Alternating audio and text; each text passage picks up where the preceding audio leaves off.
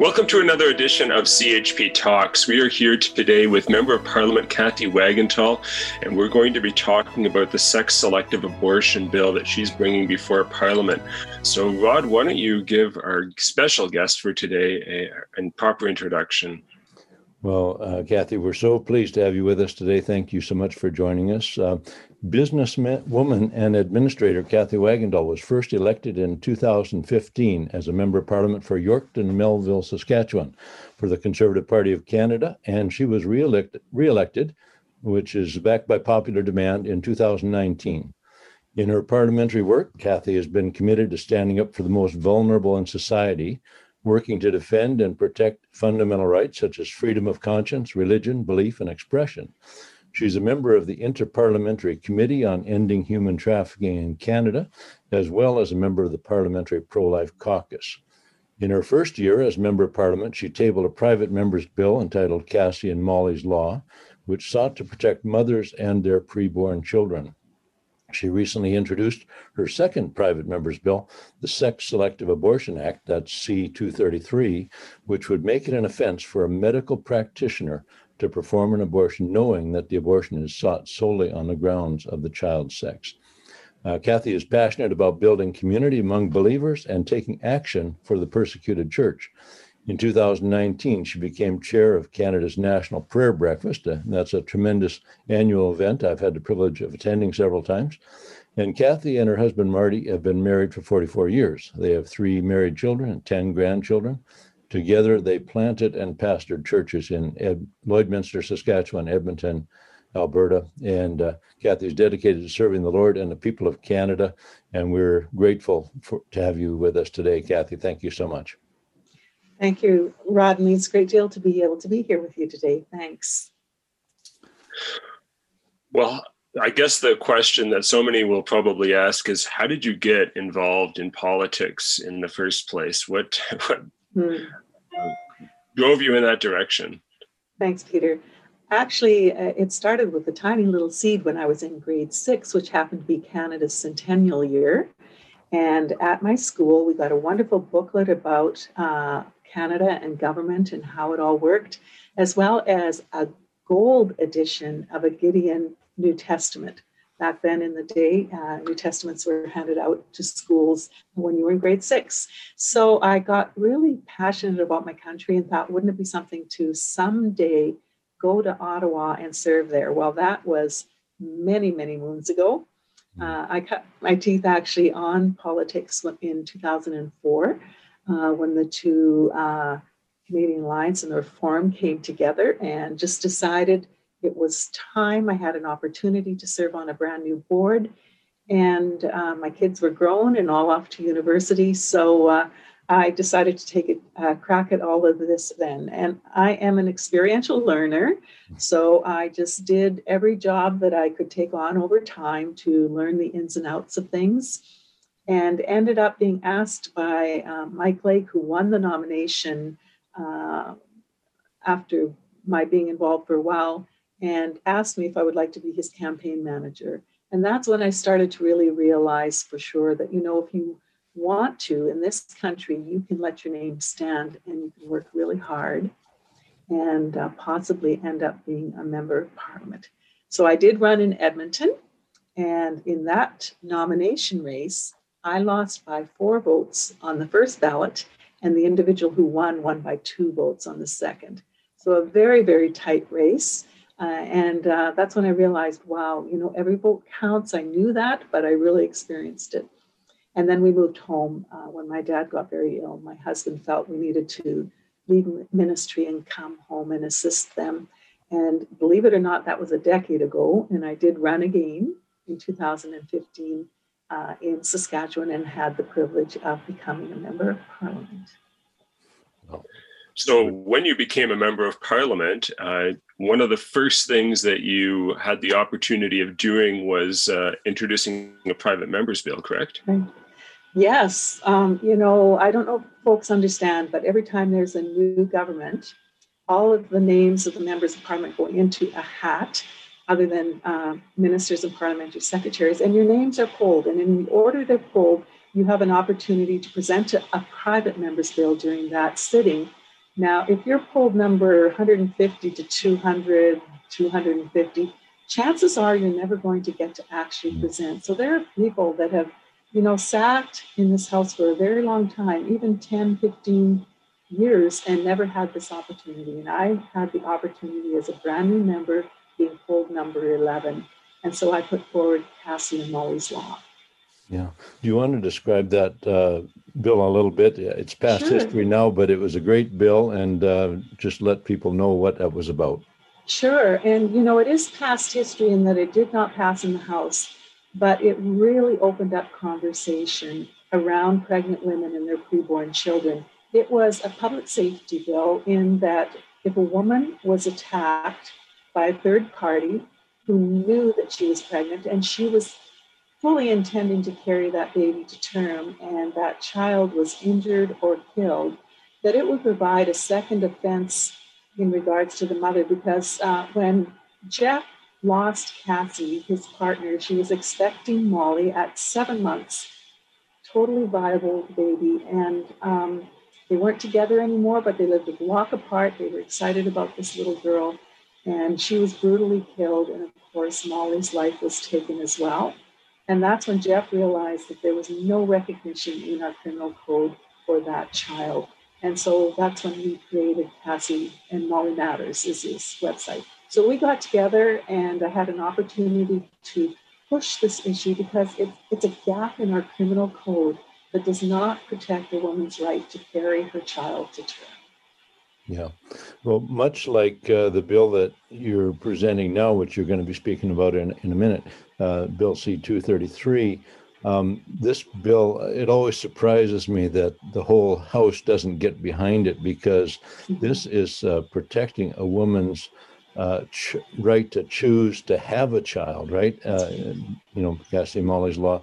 This woman was planning to carry her child to birth, and so that dream was cut off not only for her, her, her husband, and, right. and the child. So, you know, uh, it's just the uh, the fact that it has involves uh, the killing of a preborn that it seems mm-hmm. like the other uh, so many parliamentarians are afraid to touch the subject but thank you for not being afraid to touch it oh well you know what? I have to say that in, in that case what it did is woke up canadians across the country uh, again to the fact that this was happening. And i think the fact that there's social media now really let it spread more than it had in the past.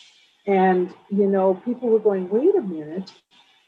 Uh, we even make an effort in a car crash to try and save that baby's life, but yet we're not recognizing its value. And every time a circumstance would come up like that, people would send me uh, tweets or, or Facebook posts and say, Did you see this? Did you know this? And it started to really open up a conversation for me, specifically actually around uh, the topic of my second bill. Mm-hmm. Okay. And so I guess that uh, leads the conversation again to um, 2019, another election, and another opportunity for another private members bill. Where, where were you in the order? And and tell us about the bill, please. Sure. I think I was number 35 originally. And then uh, the prime minister had not chosen all of his ministers and parliamentary secretaries yet, so it bumped me down to 31 which meant I wasn't in that first group of 30, but then I was in the second one. And they only deal with 15 at a time.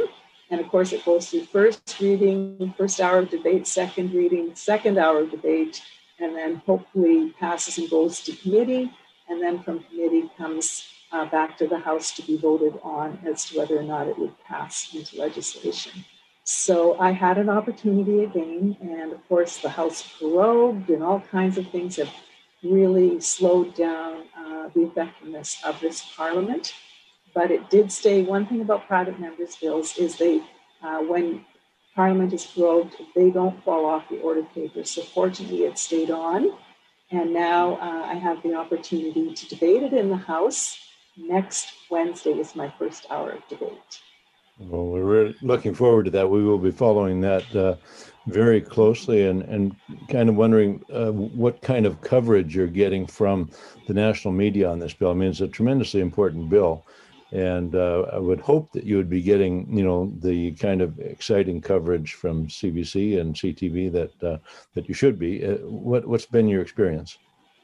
Well, the interesting thing is when I decided to do this, it was because of what came out of Cassie and Molly's Law. Uh, whenever I would do trade shows, and I uh, would have a fairly big one in Yorkton, and I would always carry three petitions with me. One is on firearms, one is on sex selection abortion, which this bill is about, and the third one is on palliative care. And so people would come and talk to me about Cassie and Molly's law, and they'd say, uh, well, you have this about sex selection. I, I want abortion to be available in Canada. And I, I would say, okay, well, that's you know your preference. So are you okay then with sex selection abortion? And they would just look at me like what's wrong with you? Of course not. And i would say well you know partial birth late term and they'd say no there's a you can only have an abortion in canada in the first trimester. And then of course i would educate them on the fact that canada has absolutely no laws no parameters. And it would honestly even nurses i can remember one scenario where they they honestly felt nauseous when they realized that was the case, and they would sign this petition. And so I thought that was the direction I was going to go. And as I released it uh, on the order paper, the National Post printed uh, a poll that showed basically what they said is that Canadians are not polarized on this issue the way a lot of times uh, mainstream media and especially political parties want us to think we are polarized on. And so that was a real door opener for me. And at this point in time, um, as far as exposure to the media, I've been doing press releases and whatnot, but I am having uh, an opportunity to interact with them uh, next week, is the plan. Very good, very good. Well, this uh, bill deserves certainly the support of uh, every member of the House, and it mm-hmm. deserves, you know, the attention of the media. And like you say, the Canadian public uh, is largely unaware of, uh, you know, some of the. Uh, well, there really isn't much law at all surrounding abortion, and I think most Canadians think that there is. Well, and what this what this poll showed was that the majority of Canadians want access to abortion. But then, as it got into deeper issues uh, around that, and the question was asked Do you agree with sex selection, abortion being available when the family wants a certain, the child to be a certain sex? And 84% of Canadians said this should not be possible in Canada, that this should be illegal. And so that really gives me the credence to be able to say, I'm not trying to push this issue. It's Canadians that are already saying this is something important to them. And as legislators, it's our responsibility to have these conversations and to represent them in the House. So that's the plan. And in terms of the House, have you been receiving any sort of re- support, any sort of uh, feedback from the other from the parties, or even from the governing uh, governing party at this time? Um, the majority of the response has been through the petitions, the paper petitions that we've been presenting in the House. And I can't stress enough how important it is to do these things as Canadians because it makes a difference. So my my petition is in a paper form, and every time you have 25 signatures, you can stand up in the House and present that petition. So, of course, when I first began in Parliament, I thought the more names you presented at once, the better. But of course, it's better to split it out. And then many of my colleagues have been able to stand up in the House as well and present that petition to the House.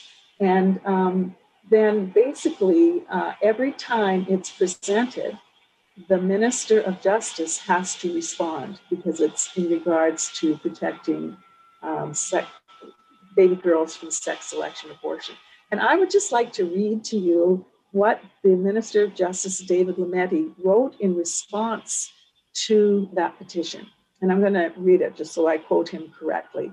Yep. The Government of Canada condemns all practices that are motivated by discriminatory views of women and girls, including sex selective practices. Wow. So that's his response. And that's appropriate because, of course, our government and as Canadians, we value human rights and equality between men and women. And so, obviously, when you have a case where baby girls are being targeted, then that is not equality at the earliest stages of life. And so, uh, in Canada, a lot of people don't realize that we do already have one law in regards to sex selection, and that is in regards to in vitro fertilization, where you are not allowed, it is illegal to choose that embryo based on the genetic sex of the embryo. And of course, science has come so far from when abortion became an issue in the beginning, where we know that we can determine the sex of that baby, the genetic sex, at the moment of conception. Mm-hmm. So uh, this was his response. He did go on to say um, in Canada, the administration and funding of healthcare services is a provincial responsibility that falls under the purview of the provincial governments. As is the case for other medical procedures, the delivery of abortion services is determined by the policies of the provincial governments and the standards set by the medical profession itself. So, this sounds very much like we're going to just punt this down to the provinces and not have to deal with it. However, this government has made a point of dealing with a lot of issues that are provincially related everything from medical suicide and conversion therapy and giving directives on those health issues. So we won't take that as an excuse. And actually, the Canadian Medical Association, on the basis of two studies that it had done and reported in the medical journal, uh, have indicated that this is a growing problem in Canada. So, right there, there's a response from the Medical Association and the executive of the Society of Obstetricians and Gynecologists of Canada have uh, made a statement that medical technologies for the purpose of gender identification in pregnancy should not be used for societal preferences and that they do not support termination of pregnancy on the basis of gender. So clearly, you know, our medical systems are saying they do not agree with this, but it's not their job to create laws, right? right. And so Obviously, the provinces have a role to play, but our federal government needs to do its job. And the College of Physicians and Surgeons in Ontario, British Columbia, and, and Saskatchewan have all echoed the views of the obstetricians and gynecologists of Canada. So we have a premise here on the basis of the majority of Canadians and our medical uh, medical associations to do this as a federal government and to make it illegal for sex selections, abortions to take place in Canada. Well, so in the meantime, we we're, we're listening to this, and it's so great to hear you um, talk about this support. And uh, just for the sake of our our listeners and viewers, it will be debated um, on April April 14th. And so, um, what's the hope after that, and what should we be trying to do before that? Okay, so that's the first hour of debate. We get two hours of debate, but they're they're spread out based on 15 different bills coming forward at the same time. So I'm still very hopeful that it will come up for second reading before a federal election. Uh, that is the kind of up in the air moment that we're in right now. But right. certainly, I do hope to have that second hour of debate and then send it to committee uh, to be studied. So there are many things that Canadians can continue to do. If you go to my website, which is cathaywagantall.ca, and my name is C A T H A Y, so there's an extra A in there, and then Wagantall is all A's.ca. So cathaywagantall.ca. A lot of um, information about the bill, uh, news releases, uh, the polls that have been done. It's all there for you to use to talk with people about the importance of letting your members of parliament know that you want them to support the bill when it comes up again. Now, if it doesn't come up again before the election, then people are even more aware of how important it is that they elect a government that will allow this kind of conversation to take place. And right now, the Conservative Party of Canada is the only party that would allow me to run in a nomination and allow me to bring this bill forward. So that's important to note. And I know that the other parties are starting to really feel the pressure of the fact that the majority of Canadians want this, and that it flies in the face of supposed feminism and valuing men and women, boys and girls equally. So please, you can sign the petition. There's a paper copy on my website. And then there's also the address for the electronic uh, petition. And that's different in that you try to get as many signatures as possible to show the weight of the importance across the country. And you can sign a paper one as well as the uh, electronic one. The electronic one does not keep your personal information. So it is stored safely within the House of Commons. And then once it is presented in the House, all of that information is destroyed. So uh, that is uh, something that people need to know. They sometimes are apprehensive about doing that type of thing, but it is very well um, uh, organized and it's very clear that it does not go past that particular petition. But that one, uh, sorry, Rod, I'll just mention the, the electronic one, E 3161 is only available until April 9th. So uh, if you haven't signed it by the end of April 9th, you will not be able to do that. So I just encourage people to continue uh, to do that. We're close to 8,000 signatures right now. Yeah, very good. Now that's what I was just going to bring up is the date that people have to get get with it. If you haven't signed it already, yes. all of our audience, uh, please uh, go to cathaywagantall.ca and uh, get on this electronic uh, petition and, and sign it. Uh, your voice, your vote, and your uh, signature make a difference. If you just Google um, e-petitions, House of Commons, it will bring them all up and you can see mine there as well. Very good, very good. And of course, I, I just wanted to make one. Uh, of course, uh, when you said that the Conservative Party is the only one that would allow you to run, you mean of the parties currently represented in the House? In the government, in the House of Commons. That's mm-hmm. correct. That's correct. Because the Christian Heritage Party, of course, would be happy That's to have. Right. People like you running, and uh, you're a fantastic member of Parliament. We're so grateful that you are serving your constituents uh, and the preborn constituents of across this great nation, and uh, we are so uh, supportive of what you're doing. We we really appreciate you. Thank you for taking the time to be with us today. Uh, you are making a difference, and you're setting an example for others who also will make a difference in the future. So, thank you, Cathay. Thank you, Rod and Peter. Appreciate it. And if you, yes if you had any time left, I'd want you to talk about the the issue of, of trafficking, which I you know just learned that you're part of that committee, but uh, I know our time is uh, running short.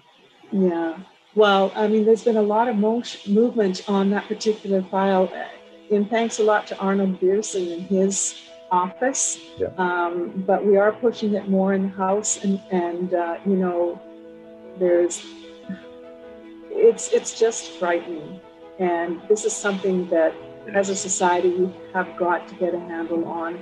And of course, um, the availability of these types of services online is just absolutely frightening. And so I'm really pleased that the government really is feeling pressured to mm-hmm. do something far more significant in regards to Yeah.